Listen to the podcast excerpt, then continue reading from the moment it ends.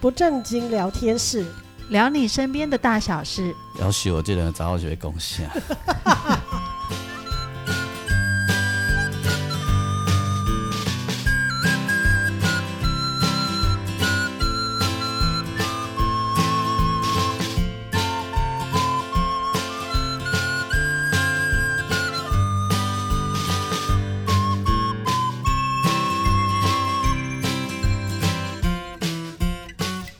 收听的是不正经聊天室，聊你身边的大小事。我是王俊杰，我是阿英，我是季芳。我们今天在呃我们的节目当中要访问到一位很特别的朋友。我们这位朋友呢，他呃是一个音乐人，但音乐是他的斜杠。更重要的是，他其实有一个很特别的工作，就是他是呃在航空公司上班，但是呃现在应该是前航空公司啊，对吧？应该应该这样讲吧，对不对？嗯，应该这样讲哈。然后他呃他在我那个。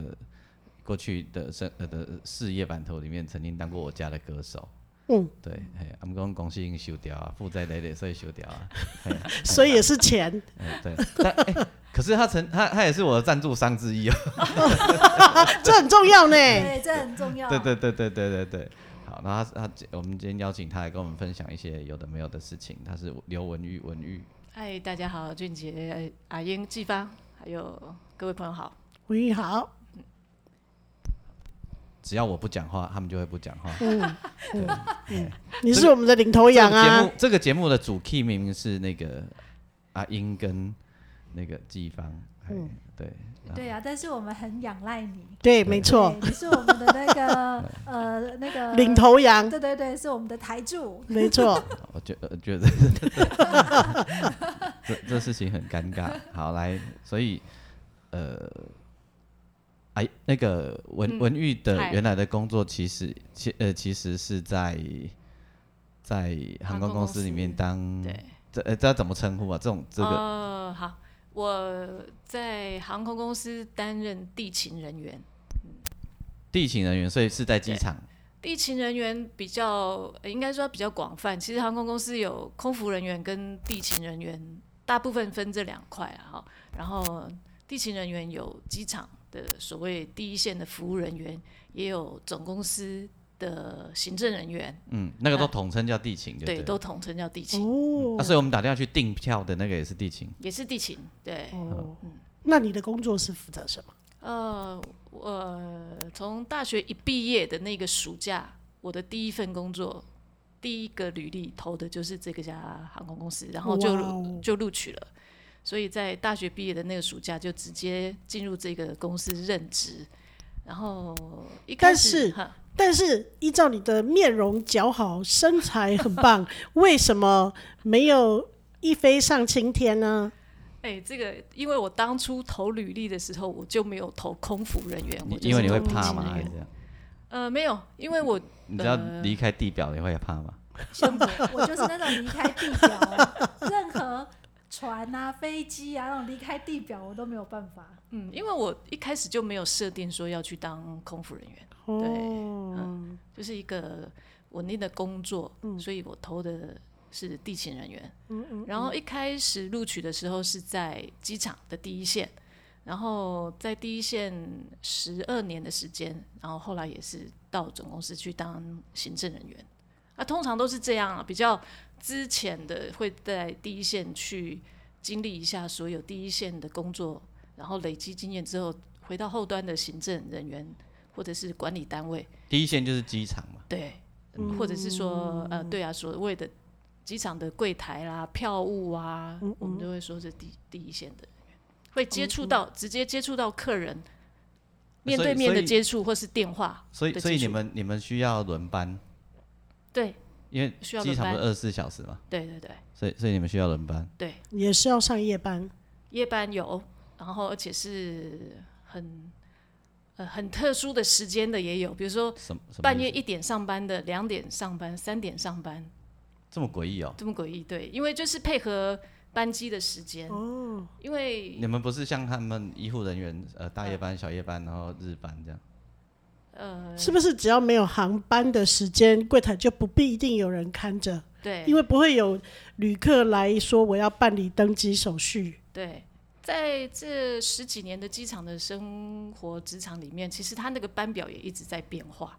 它是因应着我们的班机时间，还有我们代理外加，就是从别的国家的国航空公司到台湾寻求代理，因为他们其实没有没有 home base 在台湾嘛，嗯，所以也要寻求台湾能够帮他们去处理这些机场事务、登机门事务的公司。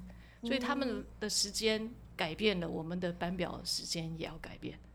所以像前几年非常流行，呃，我们所谓的廉价航空 （low cost），然后他们的一般呃会选的时段都是比较冷门的时段，叫做红眼班机。比如说他是半夜三点要起飞，或是半夜一点要起飞，然后飞到当地呢，可能就刚好是白天的时间。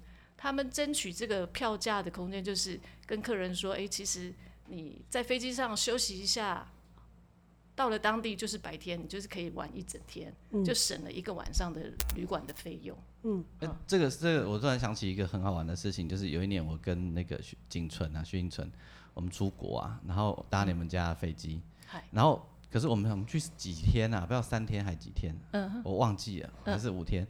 然后回来又是同一组机组人员呢，欸。哦，真的，啊？对啊。所以他们是中间都在休息哦。诶、欸，分长短线。嗯。有些航程比较短的，他当天就来回。嗯。那有些航程比较长的，假如说我们今天讲说飞巴黎好了。嗯。那我们航空，我们公司如果一个礼拜只有两班，比如说三五才有班机过去。嗯。所以这机组人员有可能是他就是在那边留在那边，等到下一班班机回来的时候。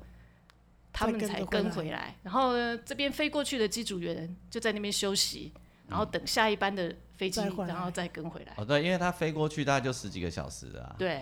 对，所以他等于就是在那边待命，然后飞下一趟回来。对。哦，因为我想说怎么会遇到同一组人？他们中间都没有在飞吗？所以你刚好三天的话，就刚好配得上他们回来的飞机。对，也许是这种情况。嗯嗯嗯，好特别哦。嗯嗯。对，好，那呃，你们两个今天都没有问题要问？有有有有，我一直在等待机会。那那你是呃怎样的机缘，又会呃接触到唱歌的这件事？嗯，唱歌是从小的兴趣啊，那兴趣一直维持。嗯，那当然呢，在求学求求学告一段落之后，就要求职。对、嗯，所以歌唱是兴趣。那进入一般所谓的上班族是呃，怎么讲呢？就是符合这种一般的社会社会的观念，一定要去找一个稳定的工作。对对对，嗯嗯嗯。那但是对歌唱还是有很有兴趣，一直不能够忘情，所以才会一直在继续，而且是一个生活的调剂。因为我们刚刚好像没有提到文玉是发片歌手，对不对？那个。而且是由我们那个非常厉害，刚刚有提呀，刚有提。开始的时候，我还讲说他还是那个赞助商之一。哦，对对对对，那那个我们也要请那个很棒很棒的制作人来谈一谈文玉的声音。文文玉的声音，嗯，呃，一定是很好，不然干嘛帮他发？不是我的意思是说，他的音乐有怎样的？没有，我们来我们来聊个事情好了，嗯、我我就嗯。呃其其实我那个文文玉有一天，因为我我们大家都跟文玉认识很久，然后有有一天文玉就突然，呃，哎、欸，那种是是忘记，反正总之我们就他他就丢了文玉就丢了一个歌词给我，嗯，对嘛，好像是这样，嗯、我应该没有记错的话，就是丢了一个歌词给我。你是说那时候刚开始有想要发？没有，那时候我不知道他想干嘛啦。姻缘这样，那时候我不知道他想干嘛。哦，哎、欸，其实说到这个事情，我是很感谢俊杰。因为其实会唱歌的人，会写一点歌词的人，其实大有人在。嗯，那俊杰很阿萨利的跟我说：“哎、欸，其实他可以帮我做一张专辑。”哦，嗯，其实这个对我来说简简直就是一个 miracle，就是一个奇迹啦。这个是在你对，你就是呃，就是说你开始出来呃，应该怎么说？你开始去去 Piano Bar 唱歌，或者是没有了，他已经上班很久了，已经已经在航空公司上班很久了。以后所以那时候，我的意思说，你没有在难难道没有在其他的公开场合唱过歌吗？啊、呃，有啊，应该是有的吧。有有有，我在高中毕业的时候，因为其实就有一个机缘去了 Piano Bar 打工。嗯嗯，那个时候还很年轻。嗯，那在公司的场合呢？哦，公司的场合哦，嗯，公司的场合，因为我们会有那种年会，然后呢，那个年会，因为我我我的单位是管理各场站嘛，比如说假设我们公司飞了外站，好，洛杉矶、新加坡、吉隆坡，然后呢，到处都有我们的外派人员，然后我们一年一度会有一个年会，然后就是负责管理的，呃。那个时候，某部分工作室，我们的单位，整个单位就是管理外站部门的，然后会有一个年会，就会请各个站的站主任回来开会，啊，回来开会就会有一个晚宴，那晚宴呢，当然就是要有主持人啊，或者是带动气氛，表演活动，公司觉得哎，好像也可以节省一点成本，从。是是是，没错没错，来唱对，对自己的工作人员，哎、欸，可以又唱歌，然后带一点主持，然后这些这些主持人费跟那个歌手费都可以省下来，节省对。然后那那刚，所以你知道你的那个工作机会是怎么消失的吗？王俊杰，就是有太厉害的那个高手在民间。嗯、我我我就一直知道我的工作机会怎么消失的啊，就是。他那个各大公司都舍不得花钱，对，找内部员工，嗯，对，然后我们就消失了，嗯，对，然后他们会找内部内部员工，偶尔找一个一咖比较大咖的去，嗯，对嘛？你们都这样嘛，对不对？最大咖的就是我，整场都不用经费，好省啊！这么大的公司，唱饱唱满这样。对啊，就现场那个餐厅的卡拉 OK 就放下去了，也不用找乐手啊。嗯对啊，然后就唱了。对啊，对，那那文文玉因为自己那时候写的很很多文字歌词啦，其实就是呃，就是已经是成型的歌词了。对，对，然后。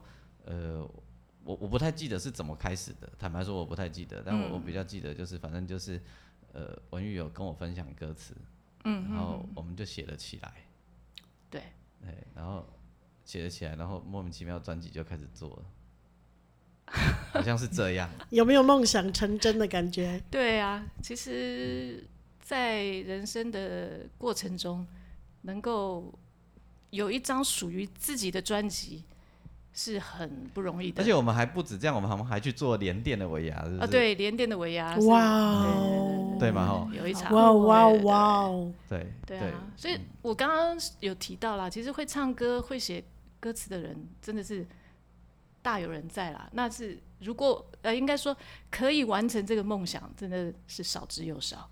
所以我是非常感谢我们俊杰，因为因为那时候那时候我们好像很多歌词里面挑了。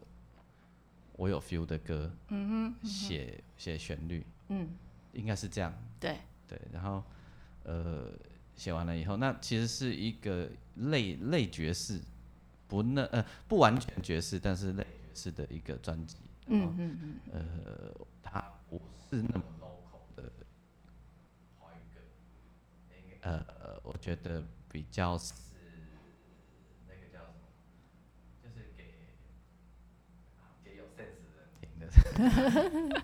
大家都可以听。那当中也是有重新翻唱四首英文歌吗？嗯，对。那那也是因为我个人就从小对于一些西洋老歌一直喜爱，对，难以忘怀，这样一直很想有这个机会重新再诠释一遍，这样。然后说到这边，我们来挑一首文玉专辑里面的歌，给大家听一下。眼见为凭嘛，好，我们要以听到为凭。嗯，那文玉自己选一首歌好了。好，那就是选这首我写的词，然后俊杰写的曲的歌名叫做《写给你的歌》。好，这首歌其实有一个很有趣的梗，就是后面的连接的一首西洋歌曲。那连接是什么？我们先听歌，我们等一下来聊。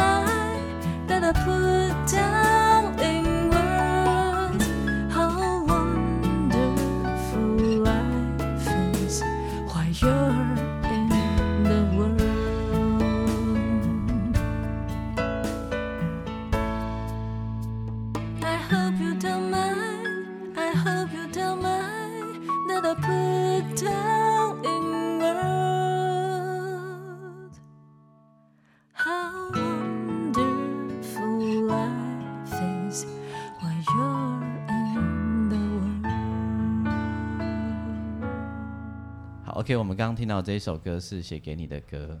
好，文玉后面这一首歌，如果呃有常在听西洋歌的朋友，可能会很熟悉后面这个旋律。对，嗯，Elton John 的 Your Song。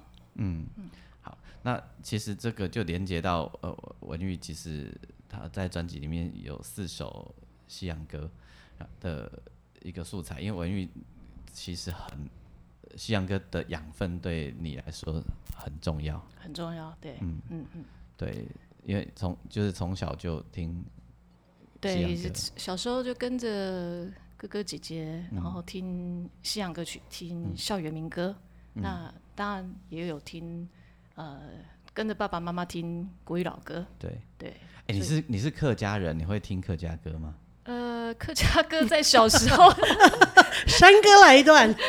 小 小时候好像只有一首啊，只有唯一的一首叫《天空那落水》。不是有平板吗？还是那时候没有？啊、呃，有有吧？我记得有。对对对，像像我在客家庄长大，我对客家歌的印象都是那个呃，过年的时候迎神啊，或者是有一些祭典活动的时候，年节的时候，然后邻居就会放一些类似平板那样的歌，嗯、还有那个。阿哥阿妹啊，这些这个 阿哥阿妹，就是我们小时候的客家歌真的很少，少到不行。有有一天我去那个中立当评审，是中立吗？新屋，新屋当评审，我妈妈的故乡。然后啊，有一个阿嬷啊，她是要上去唱客家歌，她好像九接近九十岁，嗯，然后她你还没有上台之前哦，就是很委顿哦，就是。想说啊，这个上去你再起来后，会不会跌倒啊？还能开口上吗？九十几岁耶，快九十岁哦。然后，但是，然后好像他子女还要想要扶他上台的样子，嗯、是吗？对，对不对，他们全家都来喽，孙、嗯、女啊，那个儿子啊，媳妇全家都陪他来哦。然后他一上台啊，突然间就火了啊，那个伟顿的脸不见了。然后我们台下评审，包含那个关灵芝关姐，我们就。超级兴奋的给他很高分，因为我觉得这阿妈太强大了。嗯，对，然后一开口就是很道地的客家腔。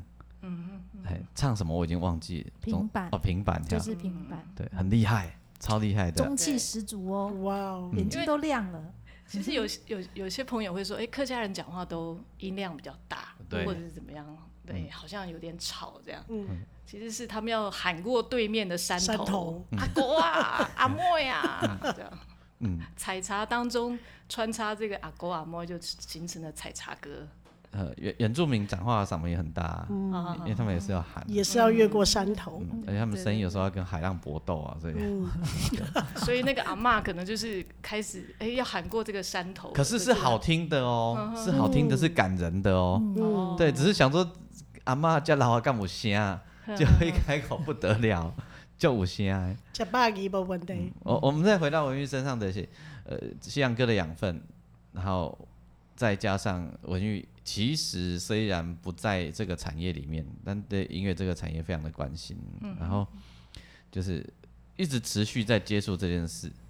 哎、欸，你为什么没有想过有一天你干脆大大胆胆的去当音乐人，不要上班呢？还是你觉得这种傻事千万不要做？哦，你 你看着我们一个一个倒下，你看你身边的那个音乐人一个一个挂点，你有没有想说，好在老娘没有去干这个事？嗯、其实这个问题反反复复的一直在我心里。你看，从年轻的时候到现在，嗯，没有答案，真的一直找不到答案，真的一直反反复复。嗯，如果当时如果怎么样怎么样，嗯、那现在怎么样怎么样？嗯，可是。对于歌唱这个事情，真的是很喜欢。可是，难道我真的就是可以这样子放手一搏吗？嗯，好，然后再加上其实很年轻的时候就呃结了婚，生了小孩，嗯，那之那那之后就每天就是为了忙碌的生活在奔波了嘛。因为你知道那个到现在了，台语呃台语最佳女演唱人有一位叫张涵雅。嗯。啊，老师张涵雅，她是老师，然后她就是结了婚生了小孩啊，然后对，所以就是我的勇气不够啊。她就是斜杠出来唱啊，嗯，她但是她还是继续去当她的老师啊，嗯。嗯，嘿啦，她还是有去上课啦，对，然后我就我我有一天就在想啊，如果你那个胆子很大，类似张涵雅这样，不知道后来会怎样？对，所以我就是缺少那个。胆子缺少那个冒呃冒险犯难的心。公司会会禁止你们做斜杠的事吗？哦，以前会，我觉得以前可能会比较避讳去谈论。不过近几年已经开放了，开比较年轻人已经就真的是不会被这些拘束了。比如说，就是做网拍啊，做做一些副业，做一些斜杠的事情，现在应该是比较有空间。文文玉现在其实已经办理退休了哦，年也、yeah, 对，年纪不大了哈。我要讲一下，年纪不大，但办理退休，因为他一。那个大学毕业就进这个公司，嗯、年资够了，年资够了，够了。然后，然后，但是文玉同时他在做另外一件事，就是继续录东西。嗯，对，对呀、啊，我们在 YouTube 上还是有持续看到你新作品。啊、嗯，那个唱的歌，同时还在录新的，呃，就是重新录一些他喜欢的歌。嗯，对，就是进，我是说有规格的进录音室去录哦。嗯。对，嗯。对。对嘛，零星的几首在空档去录一些歌。对。对，现现在录现在录音跟以前的 feel 一定不一样，对不对？对，而且我发现我这对于歌唱这个事情，我最 enjoy 的是在录音室的那个阶段，就是我可以完全的、非常的专心的，就是唱歌跟听自己声音录起来的东西。那你有没有觉得你老了比较会唱？哎，不同层面吧。哎，对，但但是就是更好听。哦可以谢谢。这个，嗯，对啊，生活的感触跟历练，以前可能会太在乎那个技巧，或者是那个音色呀，或者咬字。嗯，现在可能更重。更重视感觉一点。嗯，我们今天最最了不起的事情就是我们今天可以听歌，因为版权是自己的，没有关系。嗯，终于可以放歌，终于终于。所以讲到这里呀，啊，我们停一下，我们再来听文玉作品里面不同的歌。你想播一什么歌给大家听？呃，直觉。OK，那我们来听一下《迷恋》。迷恋哈，这个是怎么回事？呃，失去了你，像失去了眼。再也看不见世界的美。你为什么要用官话来回答我？没有，因为我觉得这首歌的歌词写的很好，我自己很喜欢。对啊，精神在这里，他把精神告诉你。你从这个回应里面就知道这个人是从哪个年代里面走出来的。哦、以前那个那个呃艺人上节上节目打歌啊，我说啊这个歌是不是跟你有关？呃，然后玉女就会说我不懂。对，然后呃那个。就是呃，实力派歌手就会说，呃，其实我们是唱出每一个人心里的故事这样子，对。然后创作歌手呢，那个年代就会讲说，就会念一段自己的歌词，就是说，我觉得这就是这首歌最好的地方，对。所以这个都已经事前都 say 好了。不是，你就是怎么问他不会讲故，他不会讲。对啊，就是已经套好公式了嘛。你问的这方面，我就要回答这个。有没有 say？？呃，有有 say 好。对啊，不然怎么玉女怎么会被破破梗？对。对，有，然后，然后，但是我们、哦、我们跟文玉没有 say 好，对我们没有，对，这可以证这可以证明文玉他是那个年代的人，不是不是，我我我要说，就是因为文玉长期都持续有在写东西，除了音乐之外，还有把自己心里的感动写出来，嗯，所以他他也一直在他的生活里面创作，他把他最灵魂的东西告诉我，嗯，你知道。嗯，你说应该是这样子吧？你知道小朋友的话会怎样啊？傻傻的，你问他就开始说：“对啊，我以前交个男朋友啊，怎样怎样。”就自己 我们其实是要听这个的。小朋友他问的是要这个、啊。小朋友傻傻就就讲了，你知道吗？对，而且还会越讲越乐，然后我们就开始。微微的笑，然后听他讲，然后终于讲完了。好，那然后还会故意说哇，所以这是文玉一段刻骨铭心的故事，让我们来听《迷恋》这首歌，这样。就不入套。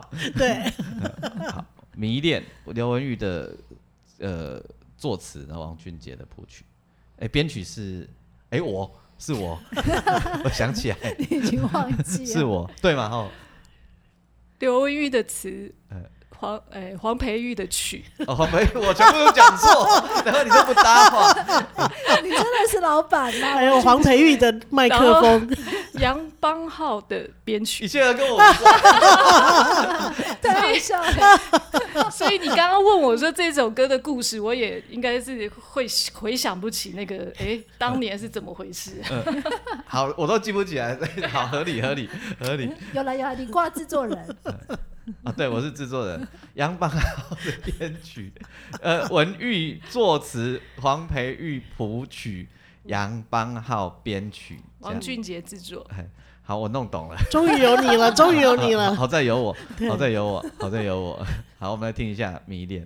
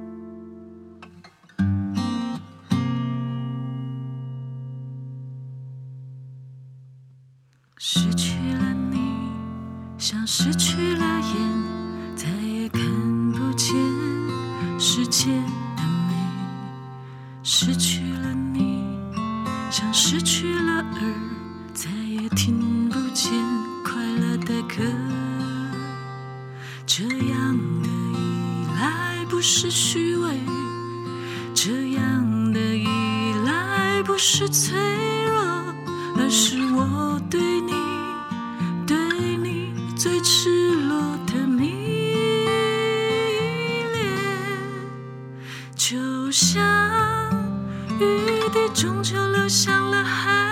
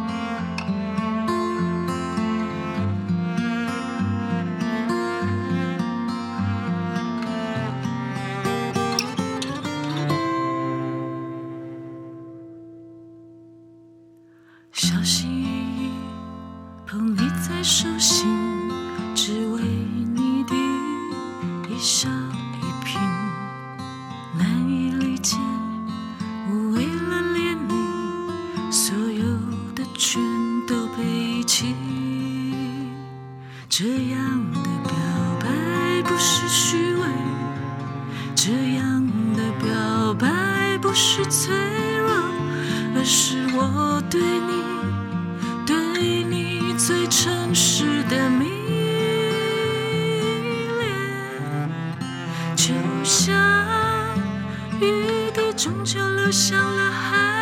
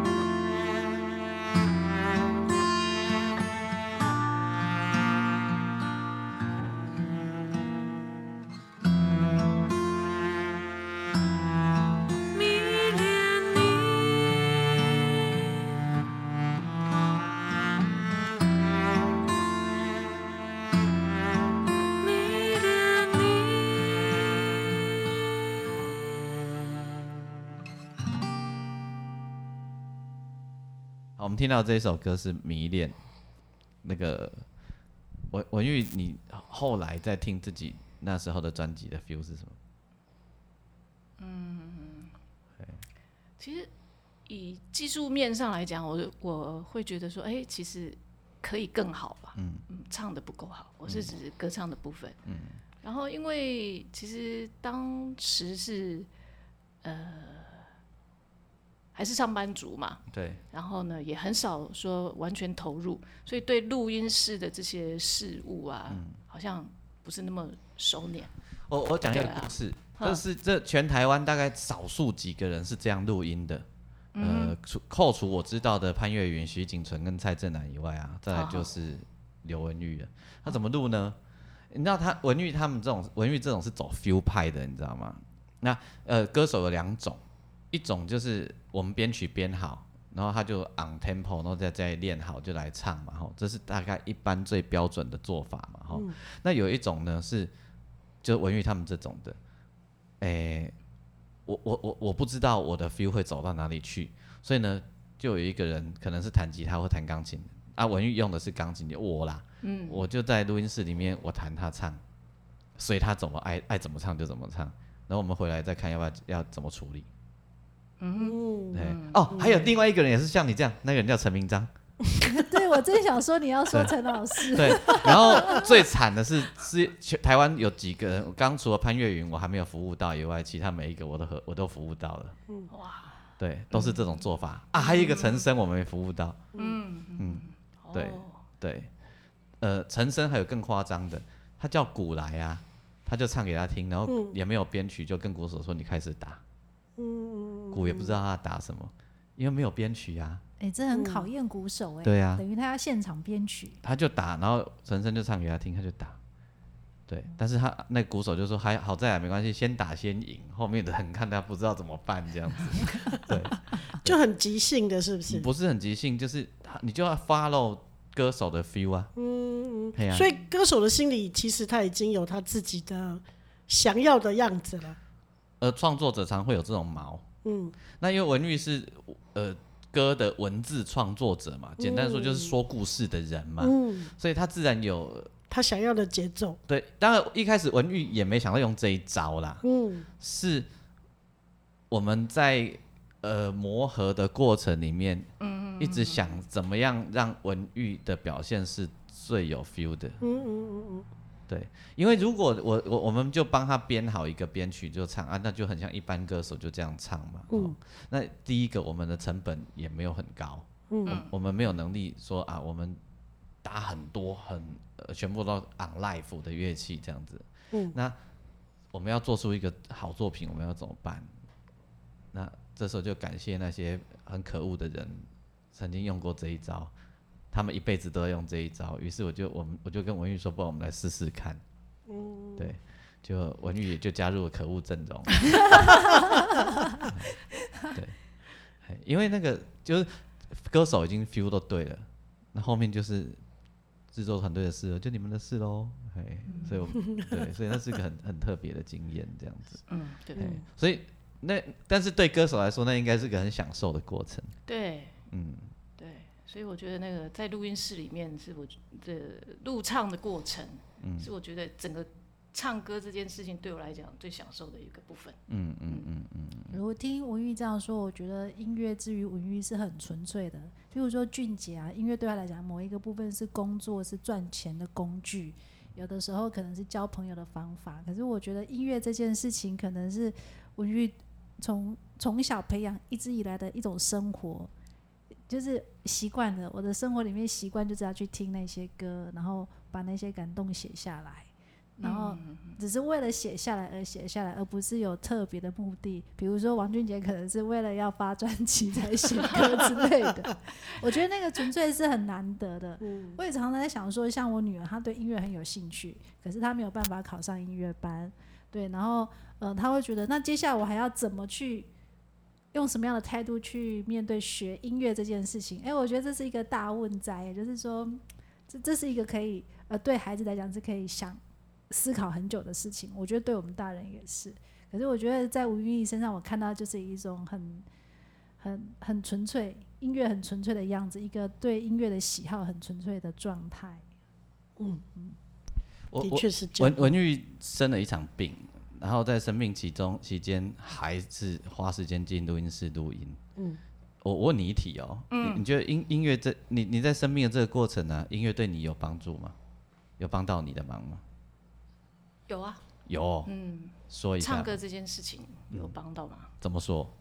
哎、欸，至少我可以投入在唱歌的这件事情，嗯，有一个专注的点，嗯，因为其实你会会去怀疑未来啦，嗯，对，嗯，就是就。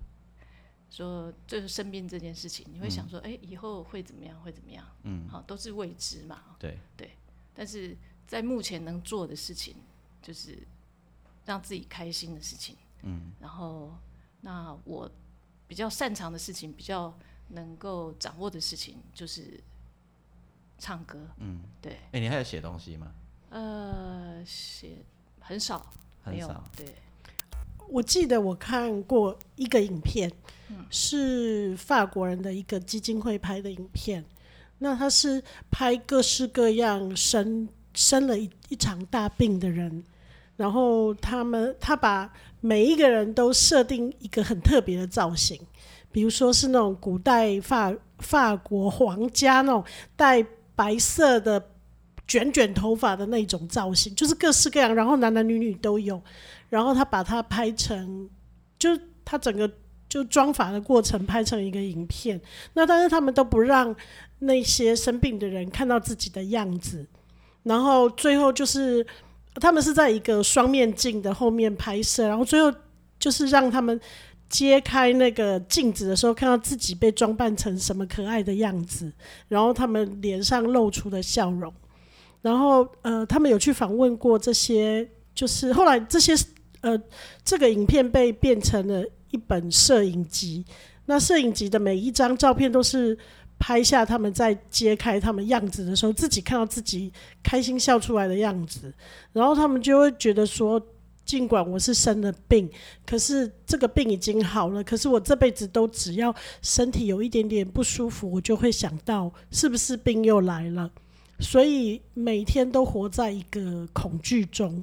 就是怀疑自己会不会又在生病的恐惧中，所以唯有那一秒的时间让他离开那个，就是他看到那个照片，他离开了怀疑自己生病的恐惧的那一个刹那，所以他们开心的笑了。所以我觉得音乐之于呃文瑜来说，应该也是这样的力量，就是当你可以很专心的唱歌，很。呃，开心的进入音乐里头的时候，就可以让你忘掉你呃，就是说曾经身体这么不舒服过的那种感觉。嗯、对，嗯，对，赞成阿英说的这个事情。对，就是你可以在里面很开心的做你自己。嗯嗯。你你文玉的上一张专辑就叫《样子》，不然我跟你说，你的出一个叫《样子二》好了。对耶。然后你的对耶，对对对。很简单，你现在就开始拍照。啊，你应该早一点就开始拍，然后把不同阶段的你拍下来。嗯。对，然后你就呃之呃之前叫文玉木情歌嘛，对不对？样子嘛，对不对？对。呃，然后你这这呃这一张一样叫样子。然后不要叫文瑜木情歌，叫生命的轨迹。嗯，哎、欸，连专辑名称都想好了耶！马上来进行、嗯。对，然后我就带你去那个，哦天哪，这疗愈系歌手了哦。对对对对对，好棒哦！真的，对，而且带我去哪里？我就我就带你去音乐旅行吗？做各种各样的帮人家做音乐治疗啊。嗯哦，哎、欸，对呀，好棒哦，嗯超棒的。对不对？嗯，然后很酷哦。你就就是一部分是唱你呃，我跟你讲，就你就是变成讲师了，你知道吗？嗯，就是你讲音乐故事，比如说呃，讲你为什么跟这首歌有关系，然后同时那个照片就是你的一一一个摄影展啊。嗯，就是一路以来的样子，就是那个样子，然后就就是样子，其实我们每个人都有选择权嘛，在你有范有能力的范围里面，你都可以为自己。找到属于你自己的选择权，嗯，然后用样子一路说故事，嗯，然后穿插你喜欢的西洋老歌，嗯，很棒很棒。然后哪些人最需要我们跟他说这些故事呢？要要么就是中年失业的啦，哈。你连受众都想好了是吧？要不然就是正在受病魔所苦的啦，嗯，失婚的啦，嗯，就是人生困顿，人生困顿人生困顿住，哎，就有没有？嗯，你觉得这就是一种力量啊？对，嗯，哎呀，然后，嗯，这个超棒，这个这个其实很很不错呢，而且在那个 COVID-19 之后啊，这样的人会变多，嗯。真的，真的，真的，有一些有一些老年人，嗯、他们来我的呃诊间冲人工血管的时候，就会讲到他们在疫情期间多么的痛苦，嗯、就是担心自己会不会被感染，担心出去了以后外面空气是不是很脏，光被自己想象的担心，就整个搞到快要精神崩溃。大有人在，就就是心理空虚的啦，这个都都属于你的受众啊。嗯，你觉你觉得这 idea 怎么样？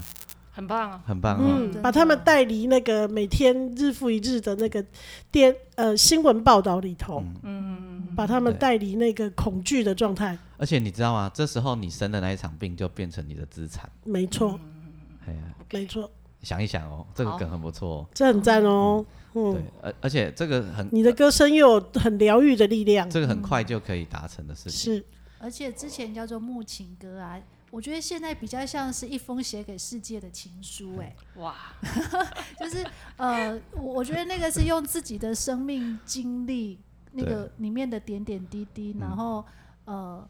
去说一些故事给别人听，中间停太久了，不然《木琴歌》跟现在这一个故事中间还可以再插一张专辑叫《木木球》，抱抱修。哎，你这个有自己打哦，有打歌嫌疑哦，有打歌嫌疑。文玉跟他收广告费。好，可以可以考虑看看的。嗯嗯，对，因为可以可以。对，因为文玉现在跟正在跟病魔打仗。嗯，对，可是呃，同样都是生病的朋友啊。那个文文玉其实是厉害的，因为这个这个事情我觉得很很了不起，就是别人都是病恹恹的，只有文玉是一直在做事情的。嗯嗯，而且你你有超好的体能。没错。这个你一定要鼓励鼓励人家一下，这个要从平常就做起。因为以前他有时候跟我通话的时候啊，他说我刚下班然后，我要去运动。嗯。大概百分之七十都会这么样跟我讲，就是我刚从那个什么我们公司的。你们公司的那个那个健身房出来，或者是打羽毛球，嘿，对，嗯，所以，嗯，对啊，真的我很很好动了，嗯，对，也还好，就是从以前都有这种好动的习惯，嗯，可能在这个生病的过程中，就是体力恢复的比比较好一点，很快不是好一点，很快，嗯。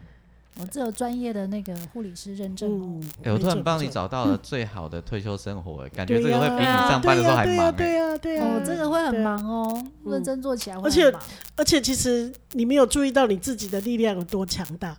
哦，真的解决了我。其实最近一直在想，对退休之后要怎么安排生活。嗯，哎，这个这真的是一个很大的问题，而且我好动嘛，对，其实是对不喜欢。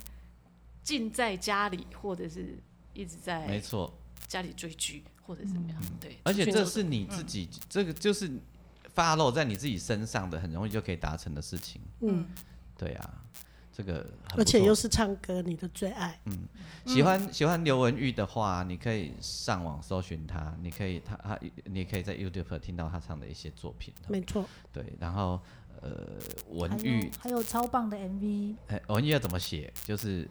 呃，文章的文，哎呃，玉佩的玉，对，流的是那个毛巾刀流，哎，对，好，然后我们今天非常谢谢文玉来上我们的节目，嗯，对，非常开心，我期待你的那个样子二，嘿，嗯，样子二，好，可是那个副标我又忘了，等下没有，你等一下自己再回听一下，好，在我们就 ending 的时候，我们再听文玉呃的专辑里面的歌，你再挑一首好不好？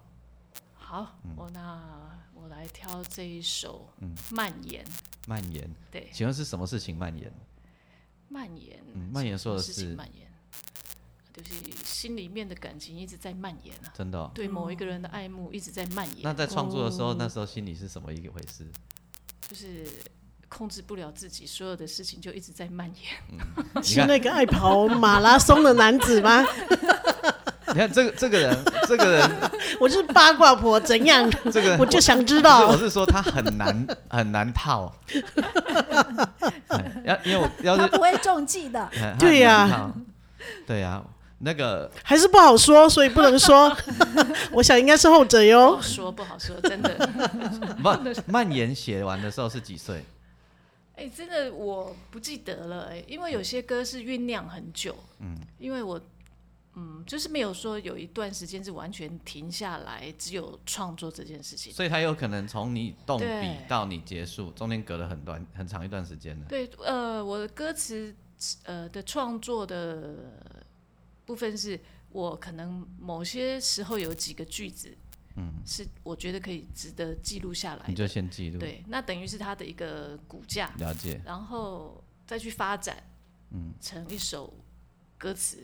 对，你看这就是往往就是经历蛮久的时间。斜杠的好处，嗯，斜斜杠就可以慢慢来酝酿，写到爽为止。所以有时候也许对象是这个，可能下一次就已经变成 另外一个。那那还好，我刚那句没讲。我我本来要讲一个说，那如果我是蔓延里面的男主角的话，我应该觉得很爽就好。其实他是一个对象的 balance，已经从这个对象蔓延到另外一个对象去也不一定。这样有了解，这样有了解，你们这样比较可爱，这样比较爽。那个职业创作者就有时间压力，就一定要写。比如说三天之内一定要生出来之类的。对，这样这样比较健康，这样的健康创作人啊。对，所以大家你你其实因为现在平台很多，管道很多，比赛也很多。如果你喜欢创作的话，你真的可以像文玉一样去呃斜杠的去写，然后去参加各种各样的比赛，让别人听到你的歌。嘿，我说的是大人的比赛哦，不是小朋友那种呃大学生的比赛，而且奖金都还不差哦。哦，嘿真的奖金都还不差。比如说，如果你会做呃课语创作啊，或原住民创作啊，你每一年去参加个母语原创大赛，就算你只有佳作，都有两万可以拿。哇哦！哎、欸，三万呐、啊！哇哦！对对，然后如果你有能力比到第一名的话，你你就拿了三十万。第一名有三十万？有，嗯，超赞哦、嗯。对，所以。投资报酬率还不错，没错没错，因为你卖一首歌也卖不了这个钱，嗯、那一辈子的版税可能也拿不到这么多。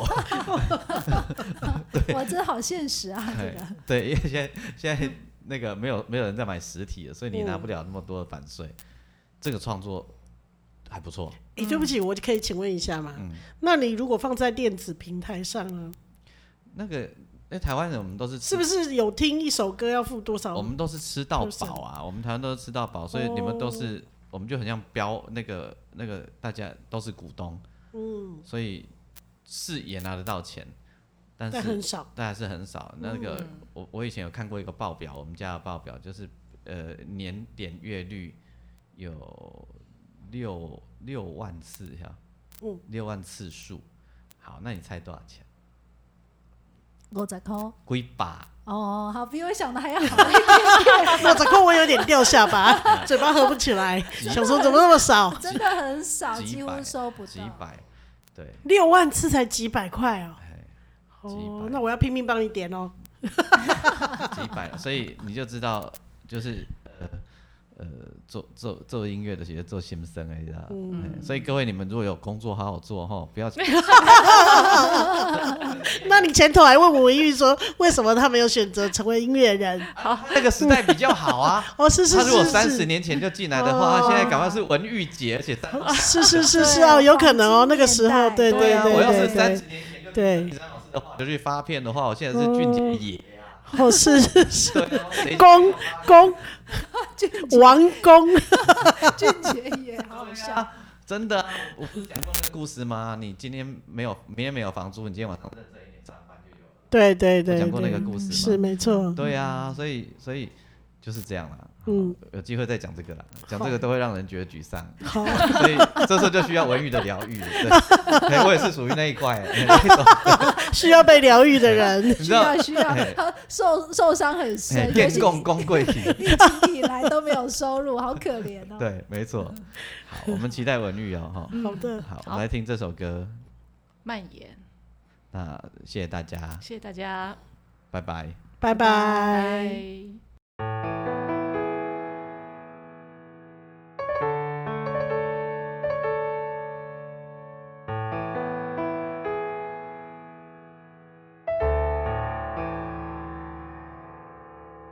出现了，一直蔓延，占据我的整个心眼。你出现